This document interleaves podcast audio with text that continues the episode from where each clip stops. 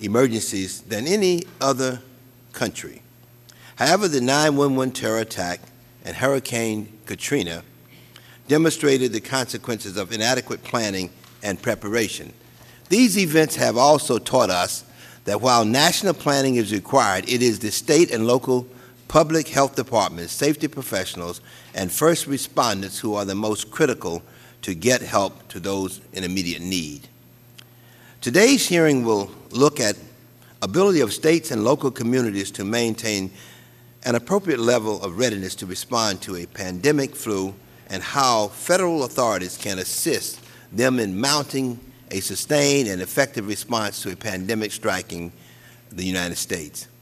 Unlike a typical natural disaster such as a hurricane or a wildfire, outbreaks of pandemic flu affects all regions of the country virtually at the same time, making regional cooperation impossible. Also with a pandemic, it is necessary for public health teams to function 24-7 in a three-shift pattern for a period of several months. These public health workers must con conduct surveillances, lab tests, and treatments while coordinating school closings, surges at hospitals, and the storage and distribution of treatments and vaccines. Shifting national priorities and the impact of the current economic downturn have led to budget cuts in health departments across the country. According to the National Association of Counties and City Health Officials, 53 percent of local health departments in the state of New York lost staff in 2008, and 40 percent expect to make more layoffs this year. While dealing with budget and workforce challenges, New York has become a focal point of the current H1N1 uh, outbreak. Nationally, the public health workforce has been recently reduced by over 7,000 workers, with more reductions expected. Over 85% of local health departments reduced their staff in 2008, and 46% are expected to lay off more workers in 2009. A recent and seemingly prophetic GAO report published on February 26, 2009 warns of the continued threat of a pandemic as our national priorities move from pandemic preparedness to the economy and other issues. Current events remind us that pandemics can strike at any time and with little warning. Our communities need to stay ready to respond to such a threat. I'm hopeful that this hearing will shed light on exactly how prepared we are to respond to a pandemic at the state and local level. I'm also hopeful that our witnesses will help us discover what we will all what we all can do, not just the federal government to make sure our communities are ready to handle what Mother Nature dishes out. I want to thank all of our witnesses for appearing here today, and I would look forward to your testimony as well. At this time, I would like to yield to the ranking member from California, Congressman Issa. Thank you, Mr. Chairman, and thank you for holding this important uh, hearing on state and local pandemic preparedness. I also want to thank our witnesses for taking time out of their busy schedule to testify before the committee. We recognize in order to prepare for a hearing like this, it isn't just the work of those who will prepare, but in fact of some of the most important people in our response, uh, local and state response uh, units. in the event of an outbreak of pandemic flu, a coordinated response between the federal, state, and local authorities from the Department of Homeland Security, Health and Human Services, to public health departments, hospitals, and emergency response teams in the smallest of American towns will be key to ensure the health and safety of all Americans. The question of, of whether there will be an outbreak of pandemic flu somewhere in the world of a proportion similar to that of the early 1900s is not an if, but a when. To, to address uh, threats from SARS, avian, avian uh, influenza, influenza, I'm sorry, you can tell I'm not a doctor. The Bush administration created the National Strategy for Pandemic Influenza in 2005, a comprehensive approach to, uh, for preparing for detecting and responding to a potential pandemic. The strategy established guidance for federal, state, and local preparedness and response. Additionally, since 2002, over 9 billion in grants has gone out to the states to strengthen hospital and public health preparedness. This coordinated response strategy is in the midst of having its first test, the outbreak of the H1N1 or swine flu. As comprehensive as our plans at the federal level might be, absent pro proper coordination with state and local governments, any type of emergency response will be lacking.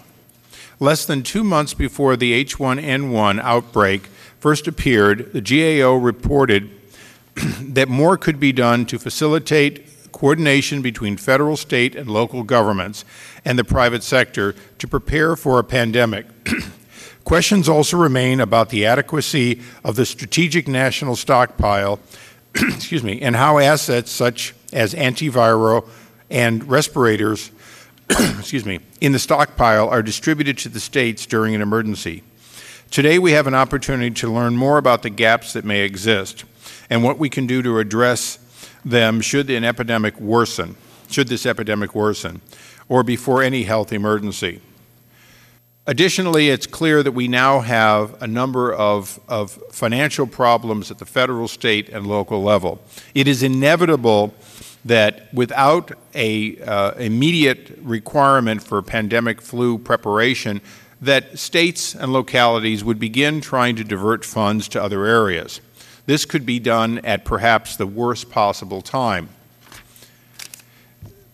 Even as we speak, the national stockpiles in some areas are being uh, depleted simply because they have reached their expiration. Only a week ago, I had individuals involved in our anthrax preparedness in my office showing me a table of the expiration of anthrax and in fact that this material is being destroyed. A small amount of it is going to our troops in Iraq and we're thankful for that, but the majority of it in all likelihood will not be used unless uh, health officials begin to find either ways to certify a longer time before expiration or they're dispersed to uh, first responders who could, in fact, take advantage today of preparation uh, for a possible anthrax outbreak. This and many other areas are of importance to this committee because although there has been good work done 11 to help America be the best it can be in the case of any kind of an emergency, including a man-made one, budget cuts at the federal, state, and local level are in fact of great concern to us. We have to know, will we maintain our preparedness and even improve it, and particularly our coordination, or are we saving pennies now to not be able to save lives later? Thank you, Mr. Chairman, for holding this hearing, and I yield back. Thank you very much for your statement. Uh, I yield five minutes to the gentleman from Rhode Island, Patrick Kennedy. Thank you, Mr. Chairman. Welcome, all of you. um, I'd like to get into the response to potential pandemic um, and the necessity to um, address the psychological response. Uh, obviously, back in the uh, 40s, 50s, 60s, you know, there was that civil preparedness. Everybody got under the desk, everyone had a bomb out shelter. There was a sense that we needed to get uh, people prepared in the event of a, uh, you know, war, World War III. Um, one thing that it did for people is it gave them a sense that they had some sense of um, control over their situation. Um, in light of these announcements from 24 hour barrage from the media, um, a lot of people get anxious and nervous because they don't know what they're supposed to do. Um, do you not think that it's necessary for us to, to, you know, even in the light of now that we have terrorism, have people prepared in this country to have a plan of action in advance um, at their workplace, um, at their school, at, you know, when they're traveling to work, um, when they're at home, um, whatever the situation may be, as to what the, um, how to, what to do, things are that they need to follow in order to respond to uh, a given scenario. And isn't it important that they, they practice that scenario um, and that we as a society encourage that kind of civil preparedness so that there isn't a, a mass, you know, you know, kind of deluge of people to the emergency rooms in this country, um, which is exactly the opposite of what you want in a kind of situation like this. And would you all comment on that? With the gentleman yield, uh, we have not sworn them in yet, so uh, hold the question, you know, you have, so you, you made a note, you know, so, you know, and then after I swear them in, then they'll give an answer, all right? Yeah. You can swear him in now. We're done. Gentleman from Texas, Mr. Cuellar. Chairman, I, I have some questions, but I'll reserve it so we can get started with the testimony. Thank you. Gentleman from Illinois, Mr. Foster. Thank the chairman for having this, and I yield back. Right. Thank you very much. Now, will you please stand, I swear you in, so you can get them Patrick's question. Swear to tell the truth and nothing but the truth? If so, answer in affirmative. Let the record reflect that all the witnesses answered in the affirmative. We may be seated.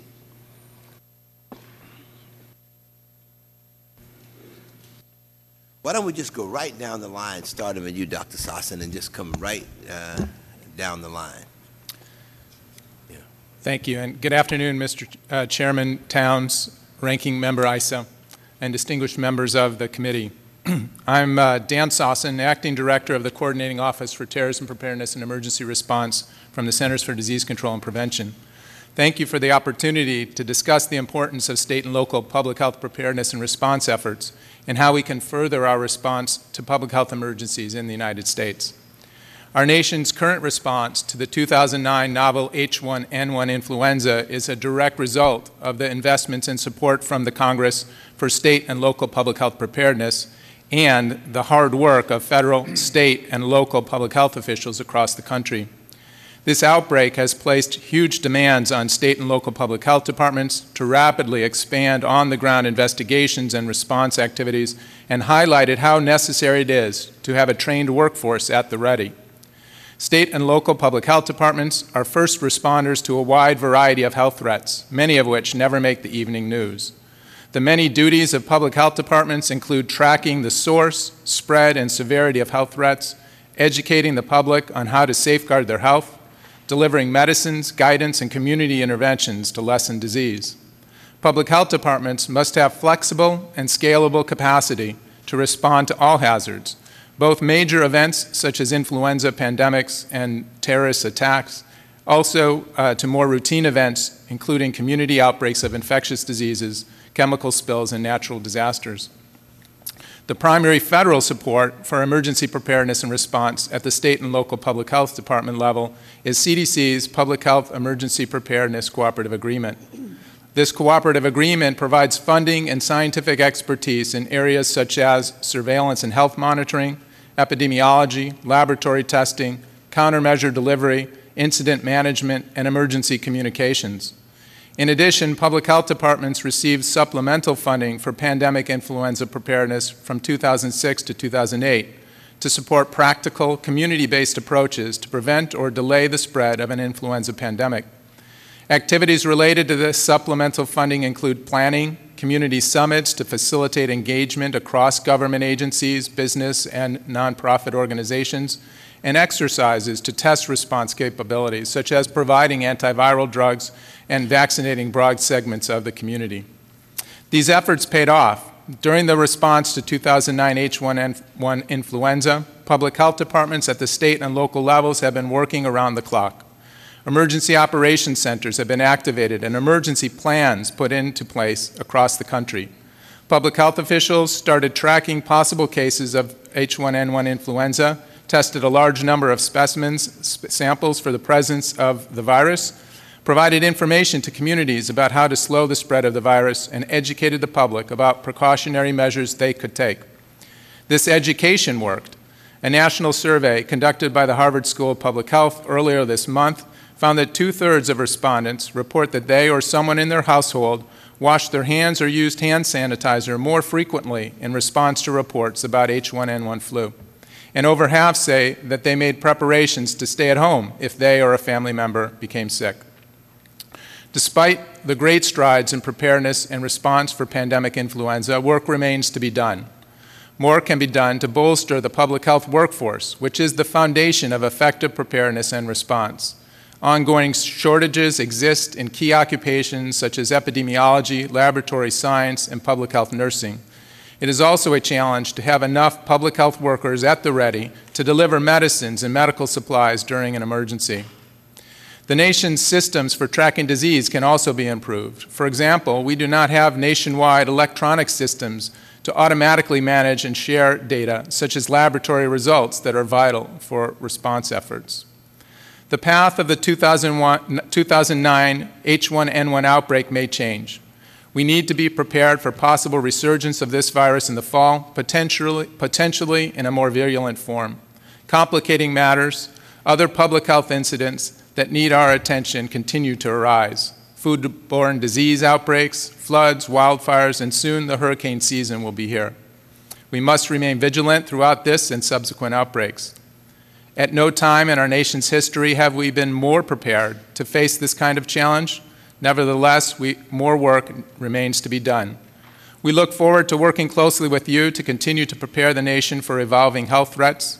Thank you for the honor to speak before you today. I'm happy to answer questions. Thank you very much, uh, Dr. Sosin.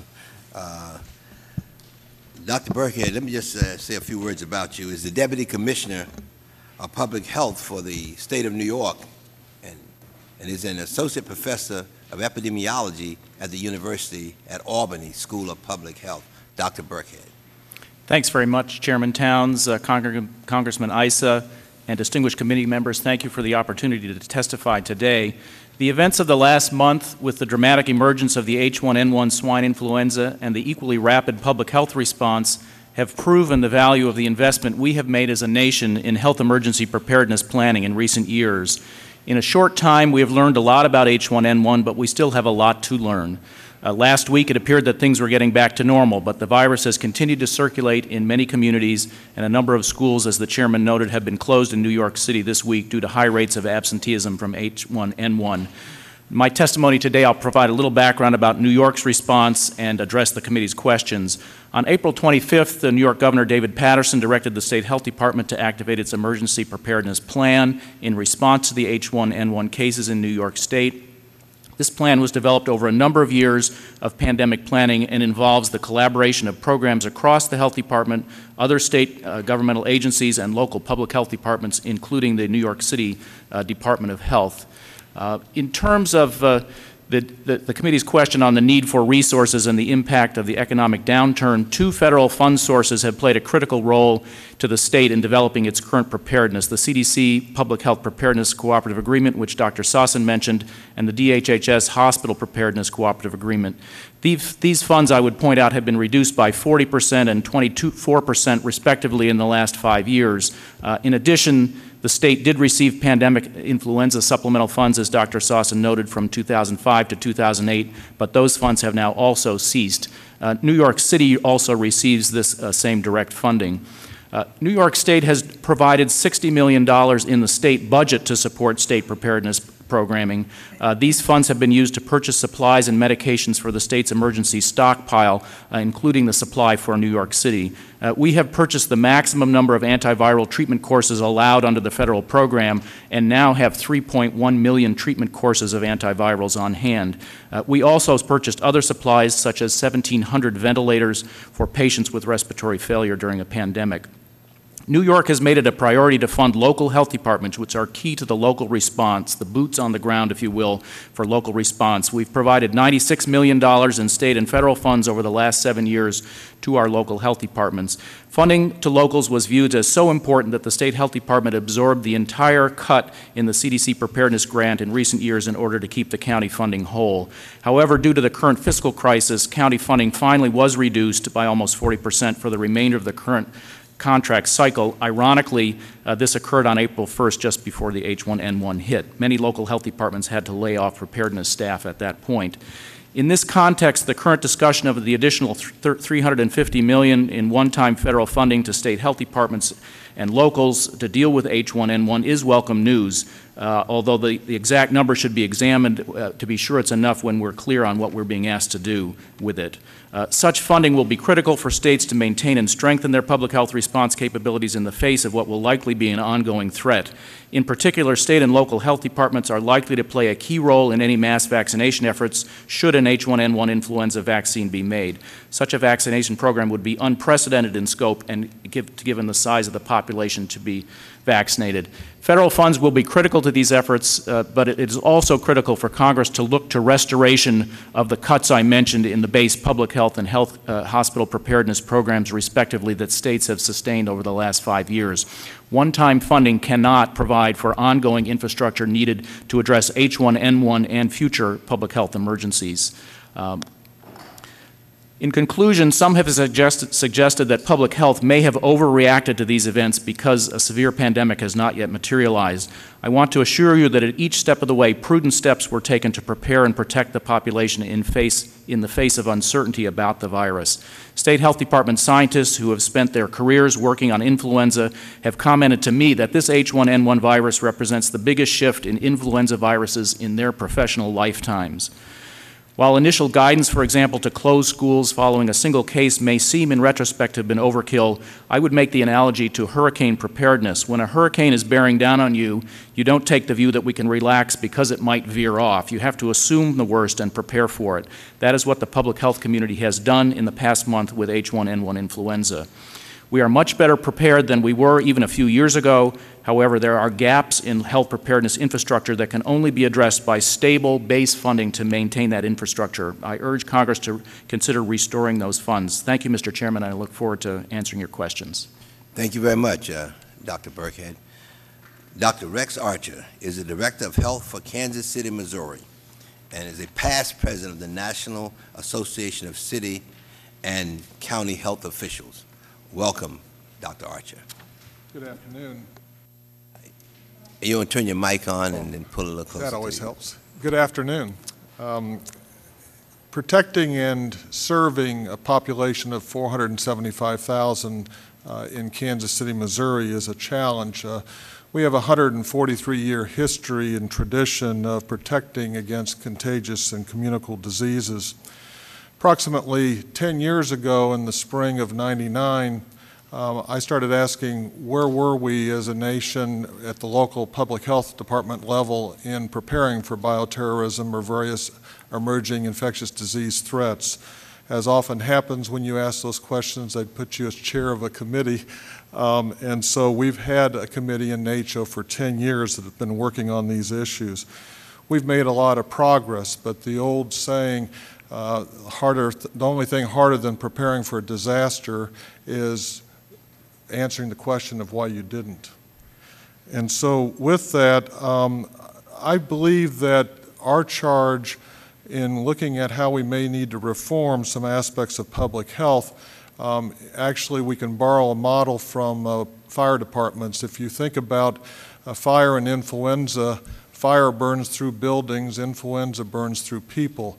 Uh, fire departments um, don't respond with the minimum they need to put out a fire. Uh, they come in with extra trucks in our urban areas to put out that fire because you don't want to chase a fire. Um, they have surge capacity to respond to those types of events. 99% of the time, there aren't fires going on in our urban fire departments, um, but 99% of the time, our local health departments are being challenged with covering all their mandates right now, so we don't have that surge capacity that we need to be able to respond. As an example, I really believe that um, if I think about our health department and where we were back in 1999, we were less than 5% prepared to manage a Category 3 uh, pandemic uh, from influenza. Uh, we've made tremendous progress, uh, but I think we peaked back in about 2006. Uh, that in a sense we have a perfect storm going on with federal, state, and local funds being cut uh, we don't have the people there to maintain our plans that were developed. Uh, The pandemic flu uh, funding was critical for us to develop relationships with our churches, with our faith community um, in general, with our schools, uh, with our business community. Uh, But this exercise that we've been going through recently with this uh, H1N1 um, has really pointed out that the things that we put in place a few years ago, those communities are now asking us to respond, but the people aren't there anymore because the funding went away. As an example, I've got 186 staff for serving that almost half million people, uh, but only 20 of them are really available for this kind of event. They're either funded out of grants, and that's an issue I think we need to look at. We could change the federal uh, guidance so that people under grants are expected to be cross-trained and prepared for these kinds of issues. Um, Whatever the funding source coming down, that we would have them and be able to deploy them in these kinds of incidents. Um, We basically, if we'd had to go any longer with this event, we were at the point and had prepared to stop and reduce our number of restaurant inspections, to stop some of our contact tracing for sexually transmitted diseases because we were running our staff at 12, 14 hours a day, half that time even over the weekend. Um, and that was all really voluntary because uh, we don't pay them overtime, so it really makes it uh, very difficult to, to manage. Our response, though, was extremely effective. We activated, uh, CDC was very helpful in communicating with us. The National Public Health Inf- um, Information Coalition was useful. Um, The things that we had were in place. Uh, My fear is, though, that we are losing ground, and if I had to really sum up, um, I want to thank uh, the other local health departments, the state health departments, CDC, for all of its work. Uh, But we really need the staff to keep the relationships.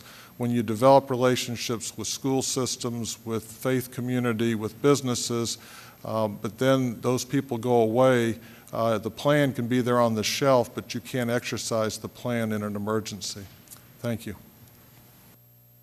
Thank you very much. Uh, I'd like to yield to the gentleman from Ohio, to uh, Mr. Kucinich, to introduce the next witness. Thank you very much, Mr. Chairman. It's my pleasure to introduce Mr. Terry Allan. Uh, Mr. Allan is the Health Commissioner for Cuyahoga County, uh, in which my constituency in the 10th District is included. Uh, He is the uh, Commissioner for the Cuyahoga County Board of Health. And the Cuyahoga County Board of Health serves, uh, is the local public health authority for over 886,000 citizens in 57 greater Cleveland communities so has a lot of responsibilities. Mr. Allan is also president-elect of the Association of Ohio Health Commissioners and the former regional coordinator for public health preparedness in the Northeast region of Ohio. Thank you very much, Mr. Chairman. It's a pleasure to have you here, uh, Mr. Allan, for your testimony to our committee. Thank you, Mr. Thank you very much, and uh, we yield in five minutes. Mr. Chairman, Ranking Member Issa, and Congressman Kucinich, thank you for the um, introduction. And members of the committee, we appreciate the, uh, the time to talk to you today, and I want to give you my perspective from Greater Cleveland on uh, uh, what we know and what we still need to do and our experience uh, over the last several weeks. The H1N1 response really has been a live exercise uh, of our, uh, testing our capabilities and illuminating our gaps and challenges that we still have ahead of us as we really prepare for what is to come, the unknowns for the coming flu season this fall. Funding cuts have been mentioned. Uh, close to 40% have affected Ohio as well in local health departments. And certainly, as we look at the state and, and uh, local funding challenges that everyone is facing, we expect those uh, further cuts to be on the horizon, which is very concerning to us, just as we uh, acknowledge our capabilities, which I'll talk a little bit about, but also illuminate our, our challenges.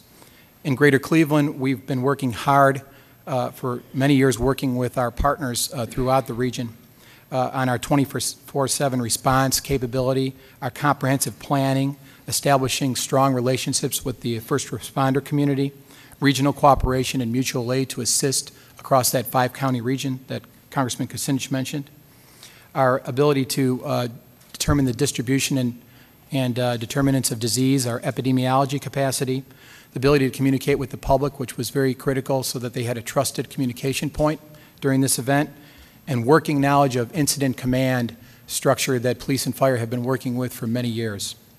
In terms of our gaps, we still have a lot of work to do around volunteer recruitment, training, and retention. Right now, in the greater Cleveland area, we have about 5,000 volunteers, and we need closer to 8,500. In our five-county region, we need about 15,000 volunteers that need to be trained, they need to be oriented, and they need to be uh, uh, uh, made uh, available uh, very quickly to assist us if we need to ramp up. Our regional distribution of antivirals, which very much came to, uh, came to a point here in recent weeks, to distribute those to our community partners, to hospitals, uh, to uh, perhaps the indigent and folks that have nowhere else to receive these services are critical. Alternate care site planning uh, when hospitals are full, surge capacity uh, in terms of staffing that Dr. Archer mentioned, social distancing plans. We may need to be telling folks uh, if things were to get very severe, uh, in the worst of circumstances, to stay home from school, to stay home from work, to telecommute. To uh, then the, the, kids would then need to stay away from the mall, so we're not in a position of, of, uh, passing the virus around. Uh, vulnerable populations, the poor and disabled, are particularly at risk, and local surveillance capacity to be able to identify early on when an outbreak may hit your community. In my view, public health is an essential partner and must be viewed as part of the national defense system acquiring stable and adequate funding for public health is absolutely critical if we're going to be available and reliable for the public uh, in a way that they have a right to expect. Because of the budget cuts, we're particularly concerned and, and hopeful at the same time uh, about the $350 million that was talked about in supplemental money that the House was gracious enough to, to put into the budget, and we're hopeful that that'll be part of the conference discussion. In terms of personal preparedness that Congressman Kennedy spoke of, uh, we've suffered nationally, we believe, from pan flu paralysis, with the general public becoming fatigued from our calls to have an emergency plan for your community. Our H1N1 response is an opportunity to develop a culture of preparedness. Folks are paying attention right now, so every family knows what to do. We need resources now, since as of August 2009, our pandemic flu funding will be zeroed out. So it's our hope that we learn uh, or have the opportunity uh, to continue these efforts. And it really is about people. It's people on the ground that are there to respond day in and day out uh, to assure um, the public and to, to limit the scope and magnitude of an outbreak. Thank you, Mr. Chairman. Thank you very much. Um, Dr. Paul Jarris is a family physician currently serving as the executive director of the Association of State and Territorial Health Officials. He is also the former commissioner of health for the state of Vermont. Uh, doctor, you have five minutes. Thank you, Mr. Chairman, um, and thank uh, Ranking Member Issa and other congressmen uh, for this opportunity to speak before you. Um, I have submitted written testimony to you, but rather than repeating some of what's been said before, I think I'll try to emphasize some points um, as the last Your speaker. entire statement will be, will be included in the record. Thank you. Um, a couple of points that I think are worth stressing. Um, as much as we'd like to believe this episode is over, this episode is not over in the United States. We still face a novel influenza that is spreading rapidly in this country. It is in 48 states, and as well as the District of Columbia. We have confirmed with laboratory 5,700 uh, ill individuals, but there's probably more along the order of 100,000 Americans who have been made ill so far. And we frequently hear the comment that this is just like another seasonal influenza. It simply is not. The average age of the ill individual with this outbreak right now is 19. The average age of an individual in intensive care unit with this illness is 23. That is not a seasonal influenza. Seasonal influenzas also do not occur this time of year. So this is a novel and new virus, and we simply do not understand it yet.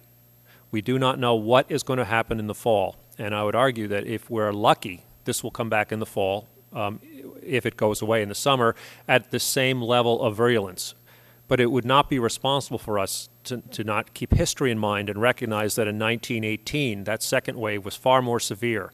In 1957, in Japan, it came, uh, the, the influenza came back with a second wave that was much more severe.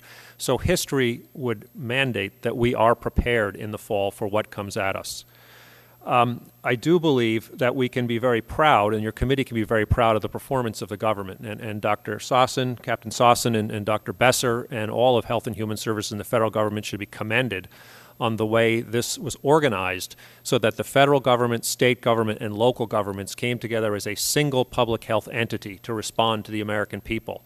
The Harvard survey is testament to that when 80% of the public uh, reports that they are satisfied with a governmental response and 88% uh, say that, um, that they are satisfied with the information they've gotten. I think we all wish we could go home. It's not going to get any better than that. But we still have many challenges in face to face.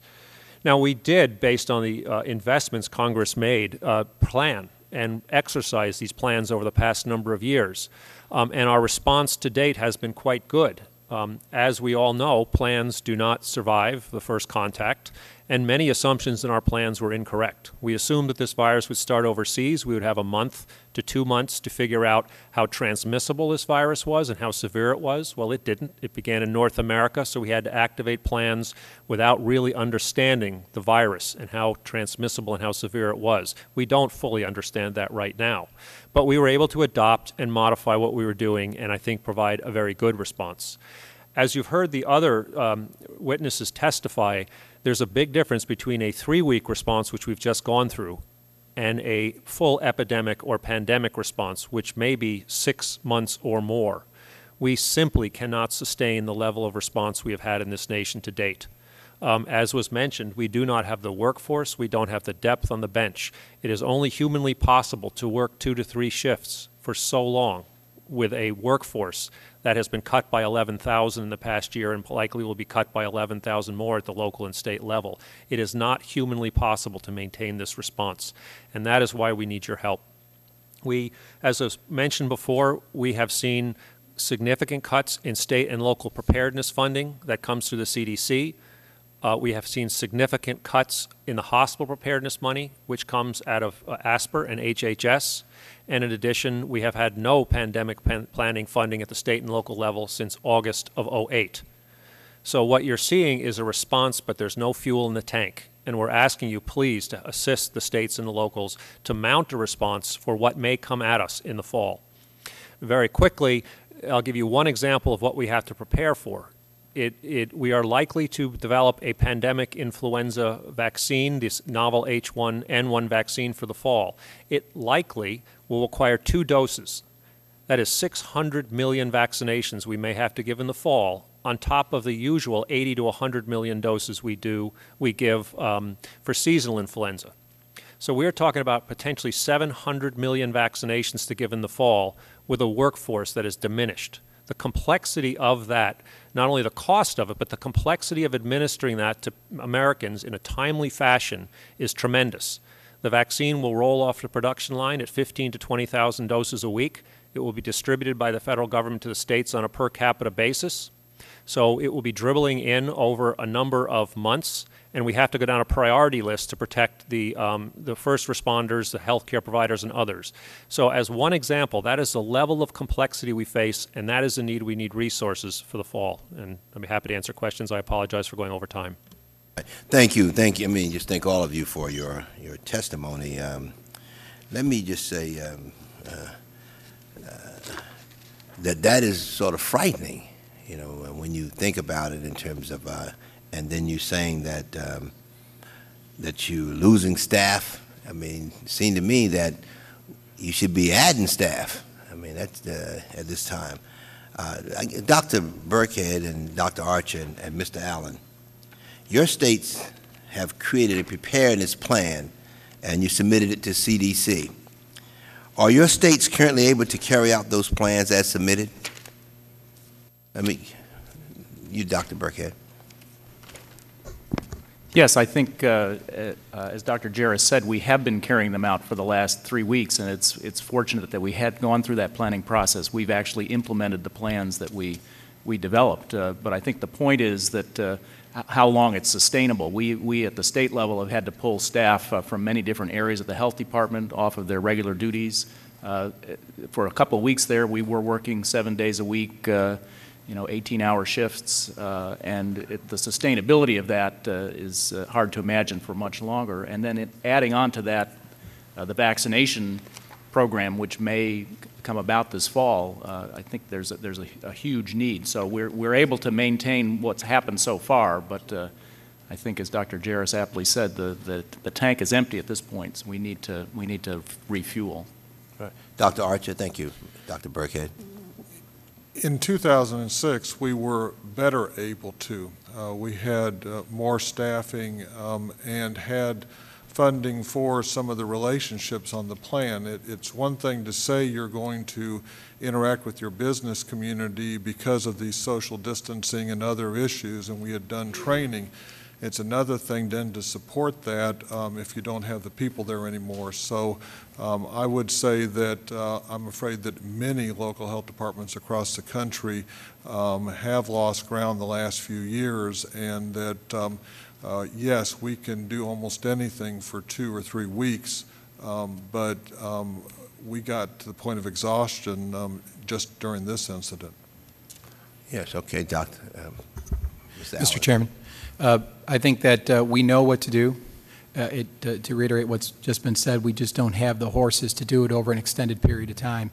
If we had a higher severity situation where we had a lot more cases, more severe disease, more contact tracing, um, uh, dealing with a lot more fear, which was already substantial even in this circumstance, compounded by the confluence of things that Dr. Birkhead mentioned around a fall vaccination campaign, uh, we're going to be severely strapped. We won't be able to do it. Right. You know, it's not good, I mean, it's not really making a lot of sense to have a plan if you can't implement it, does it? Well, just to think about regular seasonal influenza, we can't vaccinate one-third of our population in a regular year when we have a year to prepare and plan for it. Yeah. Let me ask you this. Are you asking for money? You know, um, because quite often people will need it and won't ask for it. Are you asking for money?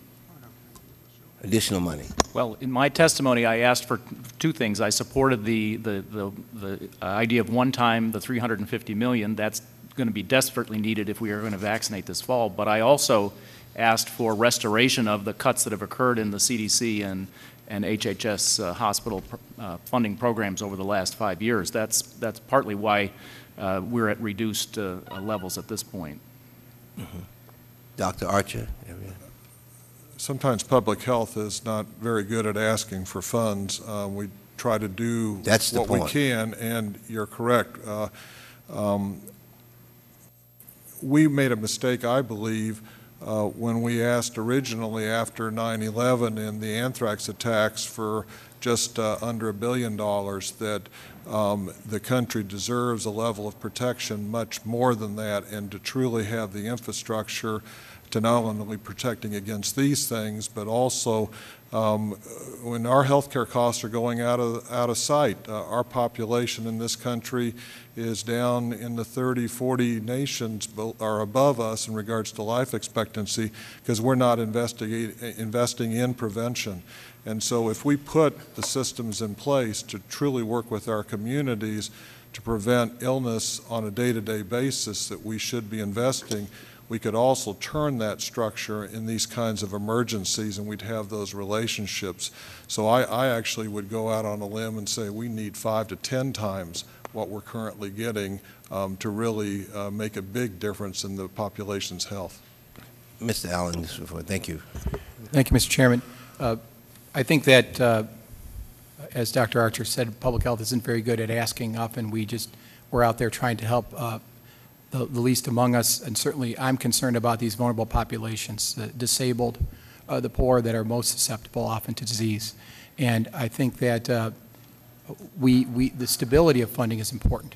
We see sort of a seesaw effect, and it's difficult to maintain staff to do whatever it is that needs to be done. It's not really about building widgets or counting widgets, as has been said. Uh, It's about staff to be in place to surge, to respond uh, during these events. There's lots of work in public health to do, but to be able to put all hands on deck for this response is critical, and right now the resources aren't there, particularly for the least uh, folks able to fight off disease. Thank you very much. I yield to the ranking member, Congressman Issa from California. Thank you very much, Chairman. Uh, Dr. Jarris, uh, I didn't intend to ask this question, but I just want to follow up on something you said in your opening statement. Uh, you said 15,000 units a week uh, in 52, I'm sorry, I mean, no, it's 150,000 units a week, uh, and I'm just trying to do the math. That doesn't get you to 300 million in a year, Okay, and yeah. there's no, I'm assuming that whatever you can't make in the one year, you're not going to make the other. So there's no plan based on that volume to achieve uh, 600 million doses, right? Um, If I misspoke, I apologize. What, what, um, initially, there will likely be a bolus that comes off of vaccine that's been produced. We're not quite sure how large that will be. After that, 15 to 20 million doses a uh, week should be coming out and being distributed. So if we take the 600 million. 15 million? Yes, yes. Okay, different, different number. I- uh, The record may be more accurate than my hearing, so Well- uh, I just wanted to follow up on that. Uh, Dr. Soren, Sosin, Sos- pronounce it for me so I get it right. It's Sassen, sir. Sosin, thank you. I apologize. With my name, I should be more sensitive to everyone's name. Uh, Doctor, uh, the... uh, Yeah, thank you. Uh, Realistically, historically, in a outbreak, once we get past the first responders, don't we always allocate our resources to less than the entire population, uh, including the plan you have for smallpox? And I guess I'm leading up to the point, we don't have enough smallpox vaccine to begin to do the entire population. That's not even in the plan, is it? Well, actually stockpiled, we do have sufficient smallpox vaccine for the entire population. The challenges of administering that vaccine are, are really where the, the bottleneck and the, and the most difficult challenges will, will lie. Um, but your broader point, which is planning for catastrophic events. Okay, let's take anthrax, for example. How many, how many doses do you have today in the stockpile? And more importantly, how many will you have five years from now with the current uh, no orders?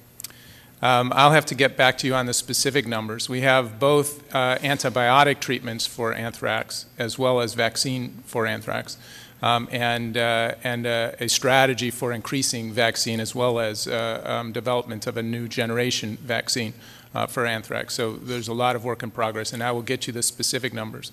But Sir, Let, let him finish his answer, if I'm you sorry, would. Dan. Uh, The the broader question you raise of, of planning for catastrophic events, um, which means the system fails, um, uh, inevitably uh, runs into limitations of resources, and therefore prioritization and strategies to, uh, to do the best we can and address the, the the best we can within the limitations of resources. Well, and back to the resources for just a second, Dr. Sosin.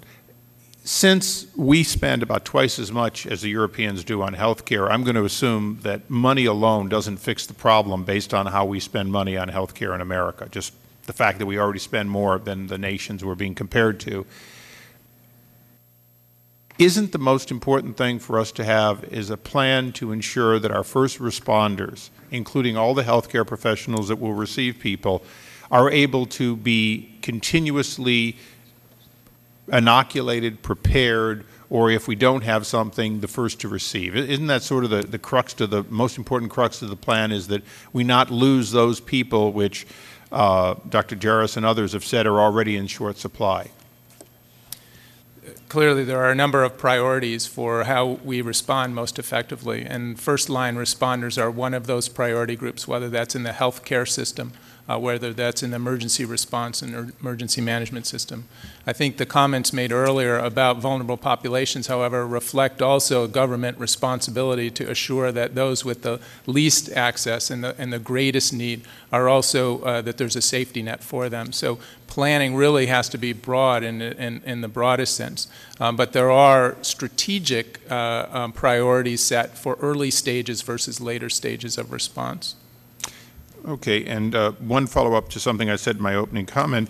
Uh, Since the anthrax stockpile is expiring, and it has never been offered broadly uh, to first responders, do you have a plan to deal with making that available to first responders around the country, including our healthcare professionals, rather than destroy the stockpile, which is currently in the plan?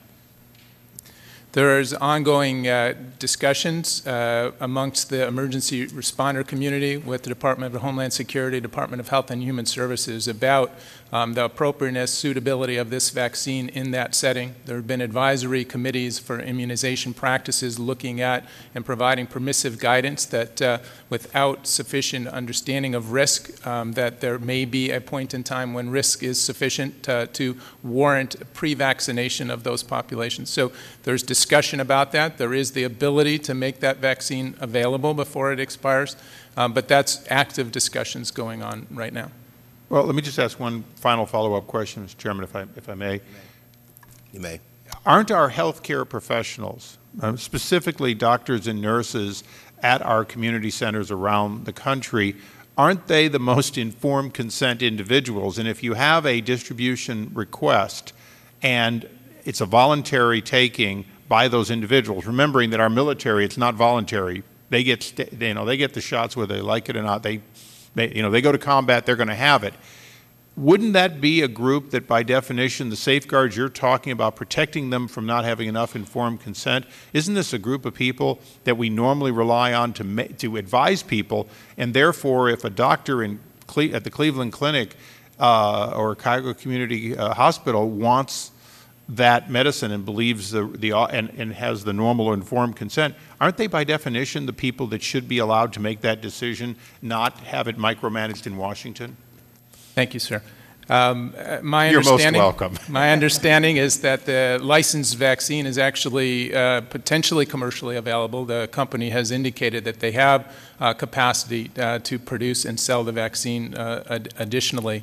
These questions are really about the purchases that the federal government has made, and is there a strategy for making that uh, available uh, to populations in need? Um, I'm not aware that the medical, the healthcare community, in a similar way as uh, they were not terribly interested in smallpox vaccine, has not indicated an interest in anthrax vaccine um, at the same time. The emergency responder community, um, we hear, is mixed in, in terms of their perspective of whether that should be required um, or made available to them.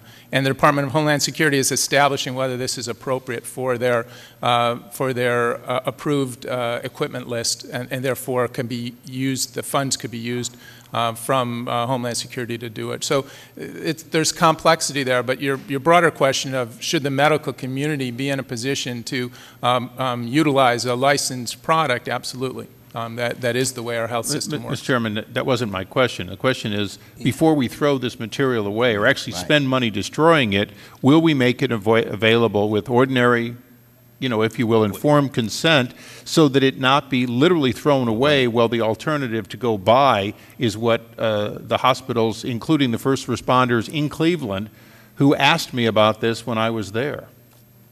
Right. And that's, that's an excellent question. Let me just say this before I yield to the gentleman from, from Rhode Island. You know, uh, you have a plan, but without the resources, you don't have a plan. You can't carry it out. And I think that, you know, you need to just be honest about it and just sort of point it out and let's see if we can't get some help for you because uh, it doesn't make you a bad commissioner, a bad administrator because you don't have the resources. I think you have to fight to get the resources because this is serious. And uh, and if you have a plan, you can't implement it. It's no plan, Dr. Archer. And and one of those resources is the challenge and the failed challenge, I think, in this country in, in regards to vaccine production. We have problems with standard vaccines not always being there when we need to, and we have to change our message to the public. Um, there are ways to fix it if we actually sat down and talked about it. Uh, having worked in Ford Motor Company, I could use an analogy. If we had to make cars and decide how many were made today, nine months ago, if you had to change the model every year, if you had to throw every car away that wasn't sold within three months, um, and if you had to share the keys with others because half the benefit of vaccines are not the individual but the herd immunity effect. If you looked at all those dynamics, um, no wonder we're having trouble producing vaccine at the level that we should be in this country, and we need to address that and fix that. Talking about who's going to be priority, whether it's first responders or whatever, when the real problem is we haven't fixed the production issue of vaccines in this country so that we can get them to everybody. Yes, there are challenges with smallpox, there's challenges with anthrax, but that doesn't spread like wildfire, like influenza, so it's a little different animal. We really do need to be able to vaccinate every American to, for normal seasonal influenza. I agree. I agree with you. Mr. Chairman, may I Yeah. um, comment that uh, I think you are right, and, and the comments have been uh, made appropriately before. We can mount a response, we can't maintain it, so our plan is not adequate because the resources aren't there. And at the time we, we uh, testified before um, the committees a couple of weeks ago when we said we were requesting $350 million for state and local preparedness, that was a figure that's a very low figure. Uh, that figure would be equivalent to what we have gotten. Uh, we had two appropriations in the past out of the, excuse me, a single 600 a million dollar appropriation. We got a 250 million and 350 million uh, dollar um, uh, monies to support state and local preparedness. So s- all we asked for was basically another sum of money to continue the level of planning and preparedness we did. Now, frankly, we made a mistake because that was before we knew how serious this was and how, how serious the fall may be. So the 350 million in the House uh, right now is probably not nearly enough, and it's a start to get us to revise our plans. We also asked um, for some money to, to purchase um, antivirals, and to get to Mr. Issa's point, for healthcare workers and, and critical responder, responders. Our strategic national stockpile right now only has countermeasures um, masks and antivirals for treatment. It does not have uh, antivirals and masks for prophylaxis for healthcare workers, public health workers, and ambulance. So we asked for money for that also. Um, so clearly, we need more money. Um, as you say, it is not appropriate to put first responders, whether they're public health, fire, or ambulance squads, in harm's way without protecting them. And yet, our current strategic national stockpile does not have antivirals for that prophylaxis. So we really do need more money, and I'm sorry we underasked. Right. Thank you very much. I, I yield to the gentleman from Rhode Island who had asked this question. He might want to rephrase it now.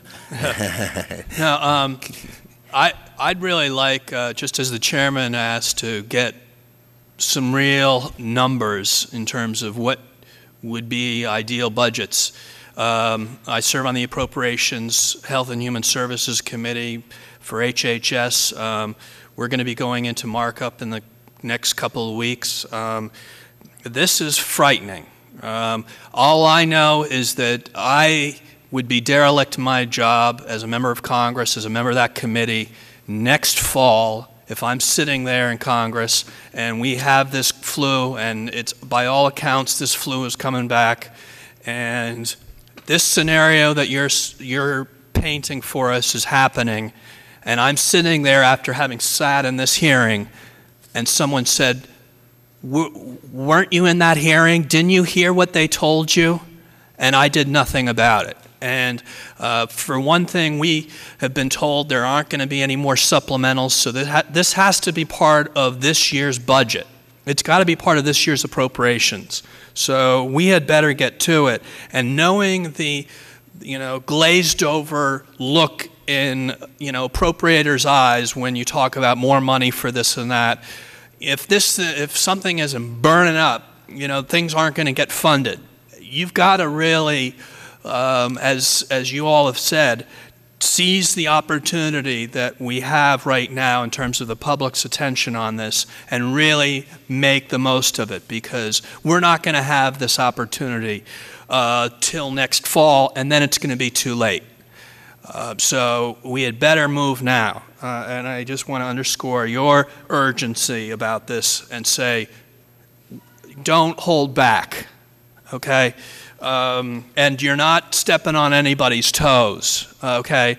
You're, you're, you're going to be derelict in your own responsibilities to the administration which you work for and to your own obligation to public health if you don't make some really aggressive and ambitious um, you know, budgets uh, and put them forward in spite of whatever your higher ups say, because frankly, I'm going to demand it. I'm going to pu- push for it, as I know the chairman will be, to get these answers.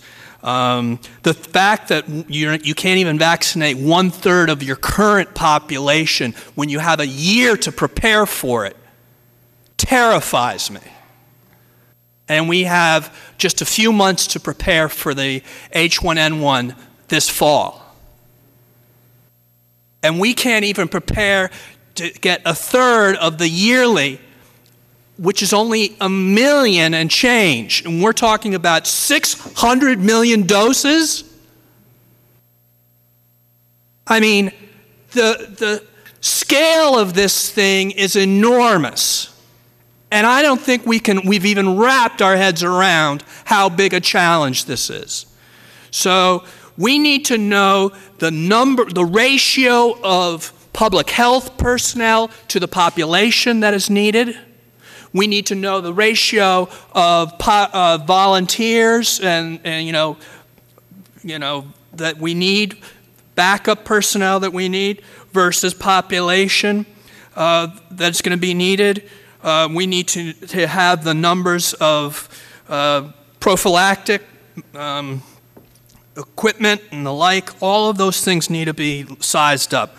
Um, and again, I'd ask you, what do we have in terms of plans for the faith community, for the private sector, for the public sector, and the like, that they can exercise? Are we using technology? Are we using, you know, for the cell phones, for Twitter, for the e- email, for what, I mean, what are we doing to be able to message people when it comes to this modern society to be able to communicate with them so they're not just getting uh, messages from, you know, these uh, 24 hour uh, news that often are inflammatory and, and are full of misrepresentations in terms of news. How do we get facts out there and real information in terms of what to do and where to go so people feel empowered and not fearful? That's the key, is what I want to ask you guys. How do we make people feel empowered here? Okay, thank you. Thank you, sir. Um, getting to your, your first point about having confidence in your government, having confidence that you know what to do, and therefore responding more effectively, that's absolutely critical. The numbers that Dr. Jarris shared about this event uh, where we uh, approached it very aggressively. We did use Twitter and widgets and other kinds of tools to reach the broadest population we could, distributed from the federal level, state and local levels, um, um, through practitioners as well as directly to the public. Um, communications just in time about what you can do. Um, and what you can expect and what we know and what we don't know has been one of the successes of our response so far. Maintaining the pace, um, addressing the complexity. Uh, those will be challenges in a, in a larger scale event for, for sure. Um, so, so yes, we're responding to um, some of those communication challenges that empower um, the public, um, empower business, et cetera. Um, we've definitely come a long way with respect to engaging business, engaging the faith community, engaging the public, and we have a lot more work to do. I will point out that those plans that have been discussed here um, have been evaluated in quite a lot of detail. Twelve departments, two offices of the White House participated in a joint review of the pandemic influenza plans. And there's a, a volume of information on the pandemicflu.gov website on those evaluations. Importantly, the kinds of activities that we've been talking about here that lie in the lane of public health were the strongest parts of those plans. The weakest parts of those plans were the broader interagency, intergovernmental coordination, interdisciplinary coordination with the emergency response community at large, with the service sectors, et cetera. So even the plans that we have reflect gaps and needs for more effort, not just sustainment of where we were six years ago. I'd just like to add that I agree completely. Public communication is critical. We can't respond to a pandemic in this country without people understanding what their role is, what they need to do, and we've invested a lot of effort in New York and I know in the other states in, in trying to do that.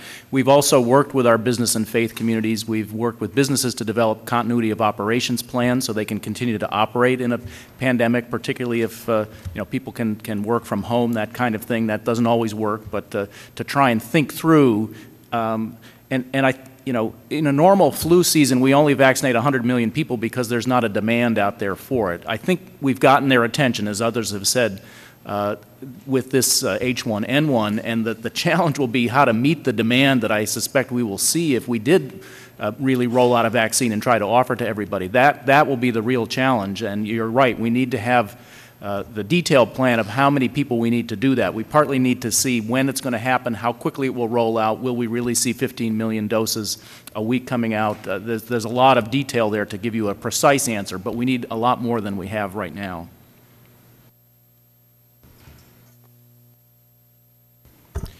Uh, Congressman Kennedy, I think, you know, the, the whole issue of this culture of preparedness, uh, getting folks to think about this, Red Cross has worked on this for some time. Uh, there's fatigue when people have a sense that nothing happens. They think that, you know, public health is chicken little. They're saying, you know, and, and I think from our end, this is a wake-up call, and we're hoping to now capitalize. Uh, CDC has some great educational information that talks about, you know, clean hands save lives. Just a basic message is critical, but, but there's lots of fear and there's a tremendous amount of rumors that occur in the middle of this that everyone here has dealt with that need to be dispelled as quick as possible. And that, that individual preparedness and, planning uh, for families um, and understanding messaging are, are I think, essential. Uh, the it's nice that there's now attention being paid to public health and, and, and an understanding of uh, the critical nature of what we do. So I'm glad that this discussion is, is being had. Congressman Kennedy, you bring up a, a very important point about communication and maintaining the credibility of government. And what we saw in 1918, because of a lack of transparency, is people did lose faith in the government. And we saw some of the social fabric in this country, neighbor caring for neighbor, breaking down. So that is something we very deliberately have to pursue. Um, one thing I'd ask you all to keep in mind is that we don't have a separate workforce in public health that we pull out of the closet for a pandemic or a hurricane. These are our everyday workforce. And that is why we need to have that bench strength and those professionals, those nurses, laboratorians, epidemiologists on board every day so we can surge with them. Part of that uh, um, system of public health that we so clearly need are experts in communication. And you mentioned you're on the HHS uh, uh, subcommittee. Uh, very importantly, um, the communication was done so well because we had experts working on how to communicate with the public who were monitoring the Twitters, the blogs, the webs, the, the newspaper articles, the, the television media to see where the direction was. What are people thinking? What are they reporting on? So we could, on a daily basis, adjust our messaging. And on a daily basis, the CDC's directors' talking points were sent to the state health officials, were sent to the local health officials who were on message. One of the reasons I bring that up is that that messaging is coordinated within the CDC and the National Center for Health Marketing, a terrible name and a very unfortunate name. But they are undergoing significant cuts in the budget. I believe it's 9 million in the 09 budget and 3 million in the 10 2010 budget it has a terrible name marketing. We say, what is that doing in public health? But what they are doing is understanding how to communicate expertly with the public. And much of our success was due to that center's work. So I'd ask you to take a hard look at that and maybe they could change their name. Thank you. We will get back to you with the challenge you put out to us on the ratios in regards to public health folks and volunteers, et cetera, and I think that's critical. I mean, to give you an example, we have a full-time public information officer that's paid out of this, the CDC funds for preparedness. That person doesn't just serve our Kansas City, but serves uh, the whole region uh, in regards to preparedness. Now, they carry a 24-7 media pager. They'll respond 90% of the time within five minutes. If we don't get a call from the media in two days, we check the battery or try to figure out what's going on because they're constantly having interaction with the media. That allows us to change that message. When the message is wrong at the 6 o'clock news, we can usually get it changed by the 10 o'clock news because we have the interactions with the media. That's not present in all of our communities, and we need that support. But that person uh, burned out in this event, and we had to send them home uh, just to get some rest. Well, I hate to bring up burned out, but National Guard is already burned out. But I imagine you mentioned national security when you mentioned this. Yeah. I imagine national security would be invoked in favor of bringing in National Guard to help you in some way. Maybe you could give us a response at some later date about what you think of employing National Guard, proper training included. We have the Medical Reserve Corps, but that's done on a shoestring. Uh, We really need some of those protections that the National Guard had in regards to actually paying people for training and those things, and that we could create a model that would really work, and we'd love to work with you on that. Right. Let me think, the gentleman's time has expired. Uh, Let me recognize the Women's Caucus, and you have a lot of healthcare people involved, and uh, we just want to thank you very much for uh, your attendance. Thank you very much, the Women's Caucus. Uh, At this time, I yield to Congressman Bilbray. Thank you, Mr. Chairman. I mean, coming from Southern California, uh, burned out is, takes on a different concept, especially after the couple of years we've had. Um, What's the population of Vermont? It's about uh, 620,000 people, Wow. not including the cows. Okay. um, I supervise the disaster preparedness system and the healthcare system for the county of San Diego, uh, which is 3 million. Uh, I assume your disaster preparedness structure is probably statewide and not regional, or do you, do you, Well, I'm- I'm no longer with the state of Vermont, but yes, uh, Vermont had a a single structure for the single state. structure, I figure that size. Um, And Mr. Archer, you pointed out on this, and this is where how this all works in, the network of how well integrated are, you're all integrated into the disaster preparedness structure, right? The, Yes, um, Doctor, if you were going to be somebody who wanted to plant a virus in 500 people that would have the most impact on this country, if you were going to figure out a profession, 500 people, maybe two or three professions, have you guys looked at exactly who's got, what group of people have the potential to spread the problem fastest and, and uh, easiest? Sir, with respect to uh, terrorism um, and biological terrorism, um, there is an intergovernmental process of establishing uh, risk um, and uh, conducting a risk assessment that includes uh, understanding of uh, impact, of uh, capabilities of those who might uh, attempt to, to do such things.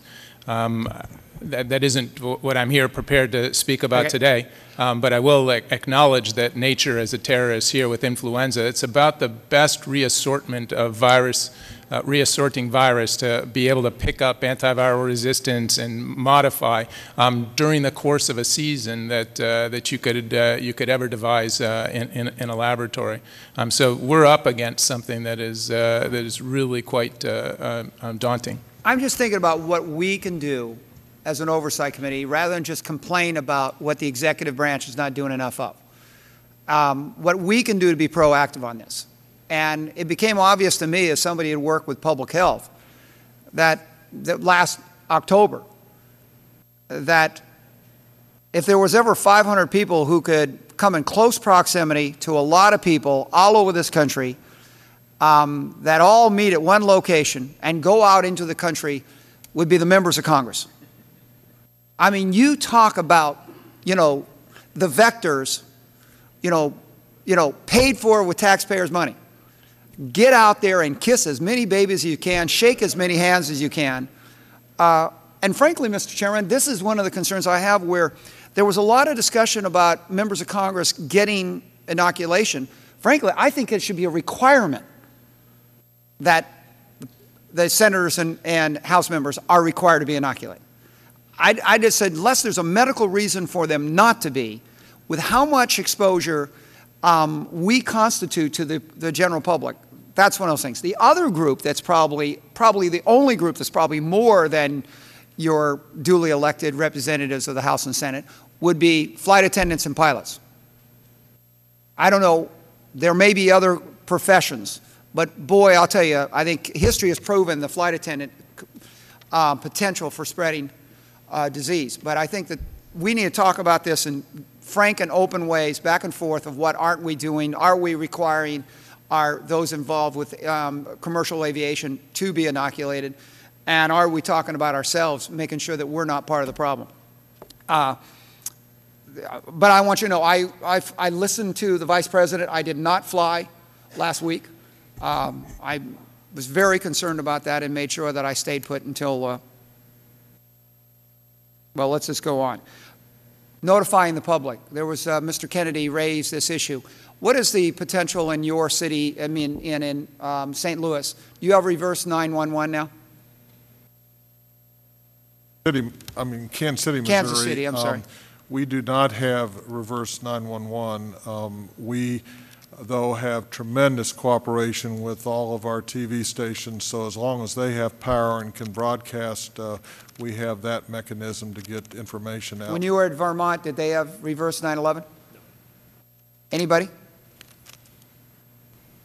Uh, The city of Cleveland has a warrant system within the city boundaries, and some select uh, more uh, um, financially well-off uh, suburbs have some capacity, but it's not uniform outside of the city. But the city has the ability to call people's homes with a message telling them immediate, being Yes. able to call into them. They, they just, with the message, it's a one-way type, right. Okay.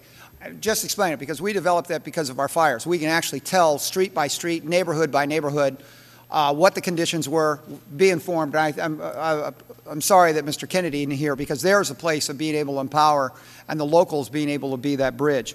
Um, uh, Doctor, when we're talking about, you know, I'll, I'll- let me throw this out. There's a very real possibility with this new strain that we will not see the drop-off during the summer. Have anybody even discussed that, that this, this may, we may have this right through the summer? There is uh, a lot of attention to the virus um, domestically as well as abroad, and in particular in the southern hemisphere, which is entering its typical uh, seasonal influenza season. So um, that we're not standing down, and I don't believe any of the folks at this table are, are, are really uh, re- returning to business as usual. Um, we don't typically see um, much virus activity, but as Dr. Jarris pointed out, uh, this hasn't been a typical virus. So we are, are watching very carefully. This is still very early on in the uh, in this outbreak, and and it, it, anything is possible with this virus. Mr. Chairman, there's one last question. We're, we're talking about what we can do. If you had FDA approve a post-exposure treatment that was genetically engineered to address 11 out of 16 different strains, if you had the ability to have an effective post-exposure treatment or also uh, or had a vaccine that was multi-strain in itself you had that lined up and, and ready in time for the next cycle wouldn't that be a major plus for you to be able to uh, start tooling up? And this gets down to your issue of us changing our operations and getting the stuff available. Um, uh, just comments on that. Well, I think we're not talking about post-exposure, but the vaccine that we're talking about would be exactly what you're saying, and, and uh, that's, yes, that's what we need. Uh, Okay, I just want you guys to keep raising the issue that we've got to also be putting pressure on FDA, that when we talk about crisis along, they need to change their procedures, and we need to change our procedures to make sure that we don't, like the uh, British when they're fighting the Zulus, have everybody lined up in straight little rows while they're being wiped out because the regulations say that's what you have to do to get ammo, rather than get change our procedures to make sure you have the assets um, that could be available to you, not just because of monetary, but because of regulatory obstructions. Doctor, you comment on it? Yes, I think there's a, a very good example of where we could use assistance in this regard. Um, there is a shelf life extension program currently that the Department of Defense, VA, the SNS, um, and I think those are the organizations that use. And in that program, the Tamiflu has been extended now for up to 10 years, the shelf life. The Tamiflu in the state stockpiles has not been, it has not, is not under a shelf life extension program. We worked very hard with the FDA and uh, the manufacturers so that it went from five years to seven years. That saved us $200 million in the states. But we, if we could develop a shelf life extension program so that we aren't discarding hundreds of millions of dollars worth of antivirals, that would be extremely valuable, minimal cost for a huge savings. And that is clearly an intergovernmental affair. Gentleman's time is. I'm sorry, I just allow you to answer. want to ahead, correct uh, one answer, issue. yes. The the issue with Tamiflu is the manufacturer went to FDA and said, look, our product actually can last seven years, not five years, um, allowing for a process of relabeling and extending the ex- expiration date. Um, So that process actually is available to states who have received Tamiflu from the federal supply to to relabel. There's a process that has to be gone through.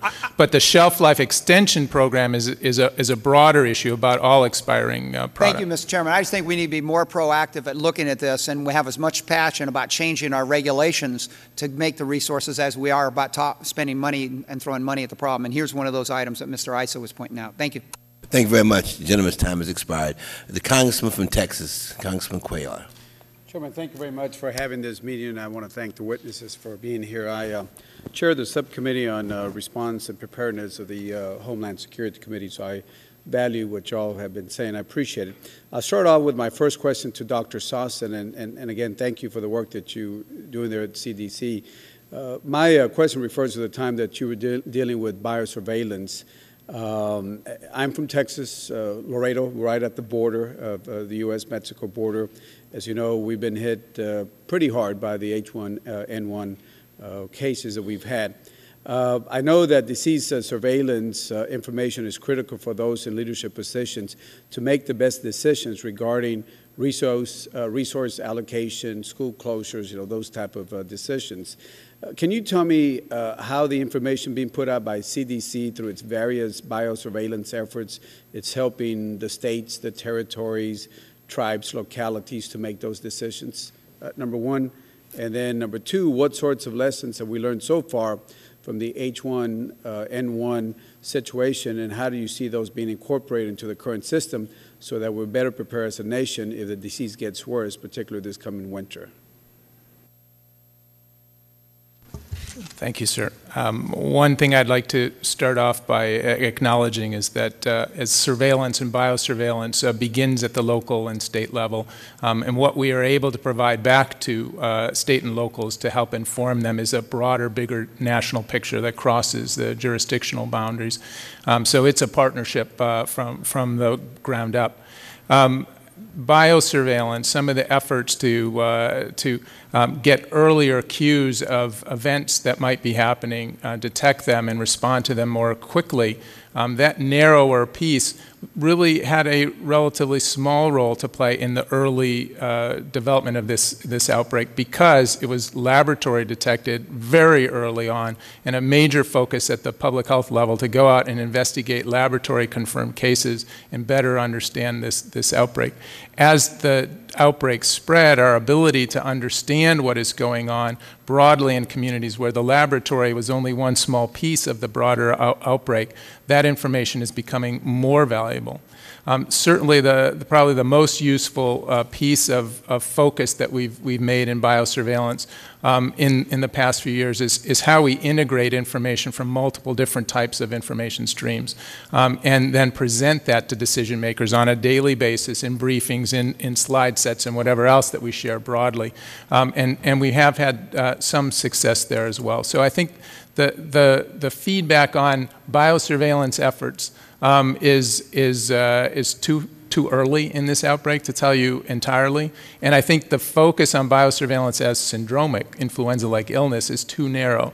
Um, so the, the, the focus on, excuse me, the focus on health information technology and electronic laboratory information, death certificate information, and hospital or, or medical information is a, is a place where at the state, local, and federal level, uh, we, we need to continue to advance those developments. Okay. How are we doing on the uh, transition, Doctor, from um, developing vaccines and eggs, as you know, they're developing eggs, to a cell-based uh, solution? Where are we in that? We need a lot of eggs to develop vaccines, Mr. Chairman. It's, uh, it, it is a, a process of development. There are uh, new platforms for vaccine development. that they're pretty early. Um, they're not replacing egg development at this point in time, and I can't give you particulars as it relates to the H1N1 vaccine development, how much would be egg and how much um, in, in cellular techniques. Okay. Um, if that's something you would like more information on, we can, we can provide that to you. Yeah, Like to get that. And, and real quick, because I don't have time, just a quick question to one of the other four gentlemen. Um, yeah, again, understanding the, the strains, and I think y'all articulated that pretty well. Uh, How much more do you think public health departments can handle right now with the H1N1 outbreaks occurring? I mean, you got those strains, and, and I guess whoever provided one of the, uh, um, there was a, um, a a, uh, pictorial uh, gram here about how much, I guess this is pretty much what we're looking at, whoever got that at. We're down here, this current situation, and I guess to get up here, it's going to take a lot of effort. So I assume there's a lot of uh, strain on what you're all doing. I think that's the message that we're getting loud and clear. Mr. Doc- uh, Dr. Birkhead or anybody wants to answer? No, that's right. I think uh, public health departments across the country at the state and local level have been operating, you know, 24, almost 24/7 now for the last month. It's, it's eased up a little bit, but it's not going away. And we need to sort of uh, arrive at a new normal for going forward. But as, if this gears up at all in the fall and we're having to do vaccination at the same time, it's, it's uh, not going to be sustainable without more resources. So I think the chairman was correct. I think we're trying to get some input from y'all, and we might not grant all the wishes, but uh, we certainly want to know what you think we ought to be addressing. Thank you to all of y'all. Appreciate your time and effort for being here. Thank you, Mr. Chairman. Thank you very much, and thank you, gentlemen, for um, his questions. Uh, Congressman Kucinich.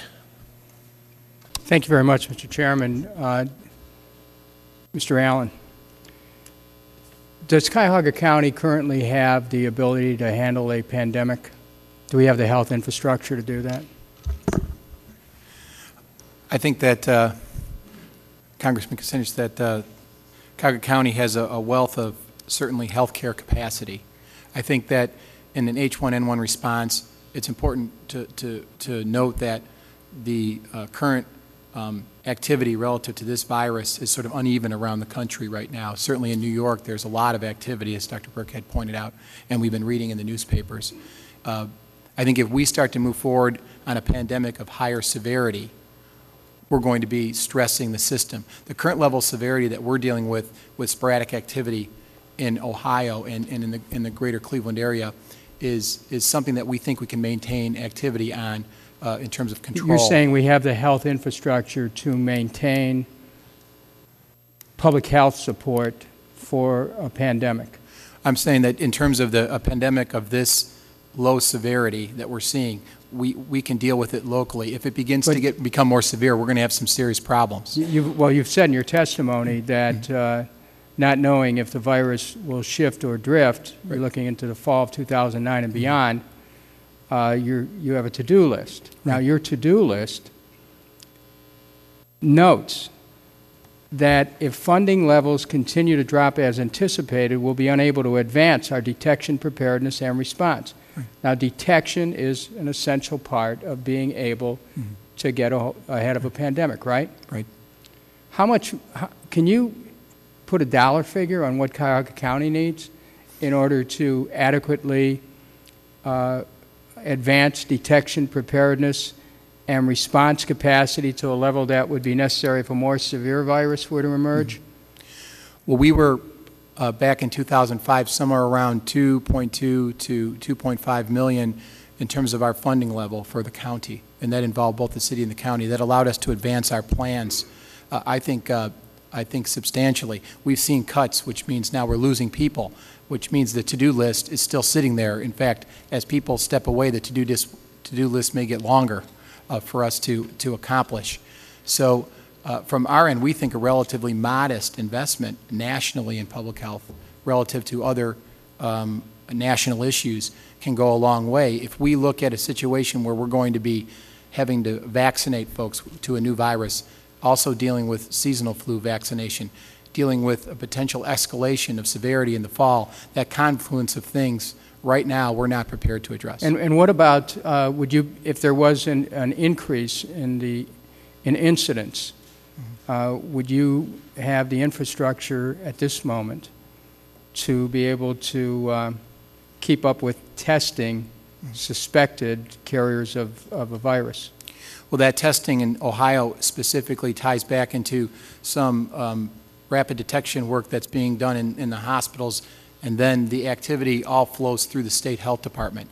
So it's a question of capacity of the state health department, which, if we saw a significant increase, Um, I, I know that there was some, there was uh, some early delays as, as people were dealing with the volume, but it's a question of state-level capacity. We have one lab in Ohio, and it all goes through Columbus. One lab. One lab to handle this, this, uh, incident, yes. And, and do you have direct contact with the CDC? We, uh, our contact occurs through the State Health Department. And the, I think, Mr. Chairman, it would be um, interesting to canvass the state health departments to see about their contact with the CDC, because if something's getting out of control in an area, uh, in a county as large as Cuyahoga, it seems to me that the large counties, which in some cases are bigger than some states, should have a, uh, a, a quicker connection to the CDC, since we're talking about the fact that a virus can, uh, the um, uh, the very nature of a virus. It, it, can spread in any direction at any time. Did you want to say something, Dr. Birkhead? Yeah, let me just comment from New York State and New York City's point of view. We do have direct access to the scientists at CDC and uh, have had, a, a, with the school situations going on and uh, now with looking also at uh, more hospitalized cases, we've been able to have conference calls directly with the folks at CDC. You know, Mr. Chairman, I think, uh, I think one of the things that we might want to do is to ask the CDC about these large metropolitan areas instead of going through uh, states. Large metropolitan areas should have the ability to contact the CDC directly. Uh, I, uh, my time has run out, but I want to thank uh, Mr. Allan for his service, and I look forward to working with you and making sure that uh, Cuyahoga County will have the ability to be able to respond appropriately to any uh, threat of a pandemic. Thank you. Thank you, Congressman. Thank you very much. Congressman Lynch. Thank you, Mr. Chairman, and, and thank you for holding this hearing along with the ranking member. I want to thank the witnesses for their willingness to help the committee with its work. Uh, Dr. Sosin, uh, thank you for your service to our country. Uh, I appreciate that. Uh, we had a hearing here last week uh, centrally dealing with the vulnerability of some of our federal employees. I happen to chair that, that subcommittee. And uh, right now, we have a situation where we've got a lot of our folks on the borders, uh, you know, Customs and Border Patrol folks, ICE, uh, transportation security officers, uh, and they are on our country's borders and as well at uh, major ports of entry. And uh, I would say on average, uh, many of these officers probably screen, they come in direct physical contact with uh, some of them 3,000 passengers or, or, travelers per shift. Uh, up until recently, even through this, uh, this uh, crisis, H1N1 uh, pandemic, they were instructed by their supervisors at the Department of Homeland Security and other agencies that they were not to wear masks. They basically had these masks. They're not very threatening, but apparently uh, the Department of Homeland Security felt that, they, that the public might be overly alarmed if, if the Border Patrol officers and, and travel, uh, transit security officers wore something like this. Uh, that's an N95, just for the record. Uh, they were told, as a matter of fact, to take off these masks when a few of them took the initiative to protect themselves. And this is where the CDC comes in the Department of Homeland Security said they were relying on a determination by CDC that uh, masks like this and gloves and Purell, uh, you know, repeated applications of Purell were medically unnecessary for our, our border security folks and uh, transportation security officers, even though they're in physical contact, they're wanding, checking passports, and coming in physical contact on a regular basis with these folks. Uh, and again, they use the term medically unnecessary. Now, meanwhile, we got other instructions from CDC saying folks should cover their mouths, wash their hands, uh, and, and avoid unnecessary travel to Mexico. So now I've got hundreds of, actually thousands of uh, border folks, uh, security officers at the Laredo uh, facility is, is part of this. Uh, the busiest uh, checkpoint uh, in our country. And even though we've got that, that concern out there, uh, And, and the, meanwhile, the, our people, the U.S. Transit Security Officers and Border Patrol people are looking across at the Laredo checkpoint, and the Mexican folks on the other side, the Mexican security officers, all have these masks on. But, but we're being told it's medically unnecessary. Uh, and meanwhile, the World Health Organization has already taken it to a five, which means a global pandemic is imminent. Uh, I, I just find it mystifying why we have the World Health Organization saying we're at level five, going to level six on a global pandemic. We got schools shutting down all over the place. And in the meantime, you've got these officers who are actually screening 3,000 passengers a day, 3,000 travelers a day. Uh, you know, the epicenter of this thing was in Mexico City. The, the you know, infection counts in Texas, California, and Arizona are off the charts. They're, they're something like, you know, 400% of the national average. And we're not letting our folks wear these masks because it might alarm the public. And I, I'm just wondering, uh, where is the sense of, of that policy? Thank you, sir. Um, This is uh, challenging uh, decision-making. Um, It's not strictly a science-based decision. Um. The specifics of, uh, of the Department of Homeland Security's decisions, um, the interactions with CDC um, are uh, ongoing and, and evolving. Um, So, so that's, that's one piece. Um, The, the challenge here is establishing level of risk uh, versus level of response that's feasible and appropriate.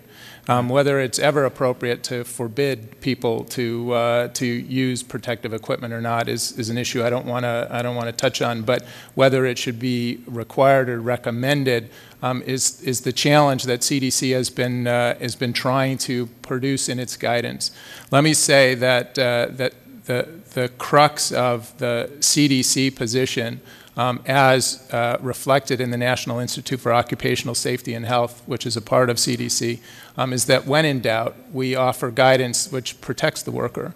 Um, when in doubt, whether influenza can spread through airborne mechanism, um, and we have a severe situation, um, we err on the side of, of protecting the worker. The challenge here, the WHO phases are not severity based. And the challenge in this entire outbreak has been is this more severe than what we see in seasonal flu? And therefore, should we take more extreme measures than we typically take in seasonal flu? As you know, the Border, border Patrol does not, or, or border agents do not wear masks during flu season. Um, and so that question of are they at risk of more severe illness than they would be um, under uh, circumstances comparable has been the challenging, most challenging part of this. We continue to watch for evidence of severity, for evidence of uniqueness, and needs for protection, um, and to offer uh, uh, guidance which is, at, at minimum, permissive of, of that type of protection, um, and when appropriate, uh, when, when felt to be appropriate, uh, specific guidance to, to use. And uh, all I can say is that, that this is a, continues to be a, a discussion. I, I know over the last two days, decision briefs about healthcare workers, which is another workforce of, of great concern, um, and the use of respirators like those N95s is, is continues to be uh, worked through so that we have practical, feasible, manageable uh, guidance, which also protects the worker. Okay, I appreciate your, your, your attempt to answer that question. I really do, and I don't want to. It's not your decision, so I'm not laying it on you, Mr. Chairman. Could I ask Mr. Uh, to, to have a crack at that? Uh, we got this. It, it seems that okay, I got a level five pandemic, which, according to the World Health Organization, says phase five is a strong signal that a pandemic is imminent and that the time to finalize the organization, communication, and implementation of planned mitigation measures is very short. Okay, so I've got the World Health Organization telling me this. You got people sick all over the place, and the, the very people, you know, I would hate to be the 3,000th person that this guy, you know, this security officer, uh, you know, frisks and wands because he's likely to, to be contaminated at this point, and and you know he's he's contaminating all the way down the line. So it, it, this is this is government bureaucracy at its worst, and I, and, and I just we just need to move the ball forward here and, and inject a little bit of common sense into the situation. Yeah, Congressman, I think that your question is is a, a very valid one, and it's an example of the types of things we've been wrestling with for the last three weeks and why we haven't gotten sleep in the last three weeks. There are many, many examples of issues like this where we, as Dr. Sosin said, we don't, because this started in North America, we didn't have the two months to figure out how this transmitted from one person to another. Was it aerosol? Was it droplet? We didn't simply know that. Uh, we didn't know how transmissible it was. Was a border guard at risk or not at risk? What did it take to, to actually transmit this? We didn't know that. How severe it was, it didn't, I mean, initially, given what was going on in Mexico, we were very concerned. It looked as if it wasn't that severe, but we still don't quite know that. So we were in a situation of trying to make decisions in the face of tremendous uncertainty, always balancing what is the prudent thing to do against what is the disruption to society. Um, um, with regard. Now, we were, uh, two weeks ago, I was in a committee in which we were uh, being encouraged to close the border. Now, in retrospect, I think we would have said that probably wasn't the right thing to do, but there certainly were people feeling strongly that, well, why wouldn't we do that? So this is what we're struggling with, and, and this is a, an indication of why we now need to go back, given we've had these plans, which have been obviously imperfect, and we can give you many other examples of imperfect uh, situations, and dedicate the time and the resources this summer to figure out what are we going to do in the fall if this comes back bigger what are we going to do in the fall if this comes back more serious and we need to be prepared we Right. need to address some of the issues of how do we um, look at cdc guidance osha guidance and Ni- NIOSH guidance and which one actually applies in a given situation because they may be different Right. so I, I appreciate your, your remarks, and, and, and I appreciate uh, the perspective that you do provide. Uh, and, and you do say properly, I think, we got to figure this out by, by the fall. You know, every, I think everybody on the panel has said, you know, we could have a tough, tough situation in the fall. Meanwhile, our Border Patrol people, transit security officers, cannot use masks. Seems rather silly to me, uh, but, you know, we'll, we'll see how that goes. Mr. Chairman, I have, I have abused my time, and I want to yield at this point, and thank you very much. Uh, Thank you very much. Um, Let me thank all of you for your testimony. You know, I appreciate your thoughts and insight, and I appreciate the interest of all the members who attended the hearing today. Before we adjourn, I would like to emphasize the continuing need for attention to be given to the issue of state and local pandemic readiness. As we have seen in recent weeks, an outbreak can strike at any time and potentially take a heavy toll. We must be prepared in order to protect the lives of our citizens. We don't wait for a house fire before we make sure that our fire department have fire engines and water hoses. Likewise, we cannot wait for a pandemic before we make sure our public health department have trained responders and a mechanism in place to provide vaccine, vaccines and treatments. The question becomes, what are the next steps?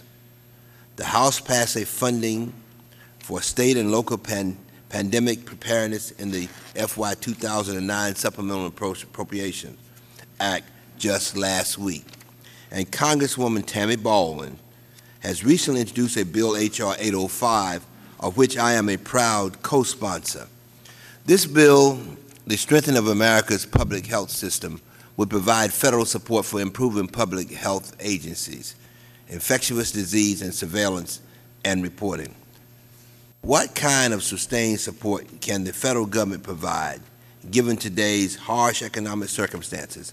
And how can states, localities, the federal government, and other entities leverage the resources that we already have in order to increase our public health response capabilities? Please, please, let the record demonstrate my submission of a binder with documents relating to this hearing. Without objections, I enter this binder into the committee record, and without objections, the committee stands. Where's my gavel? Gerald Adjourned. And I leave the record open for five days for any additional comments. Thank you very much.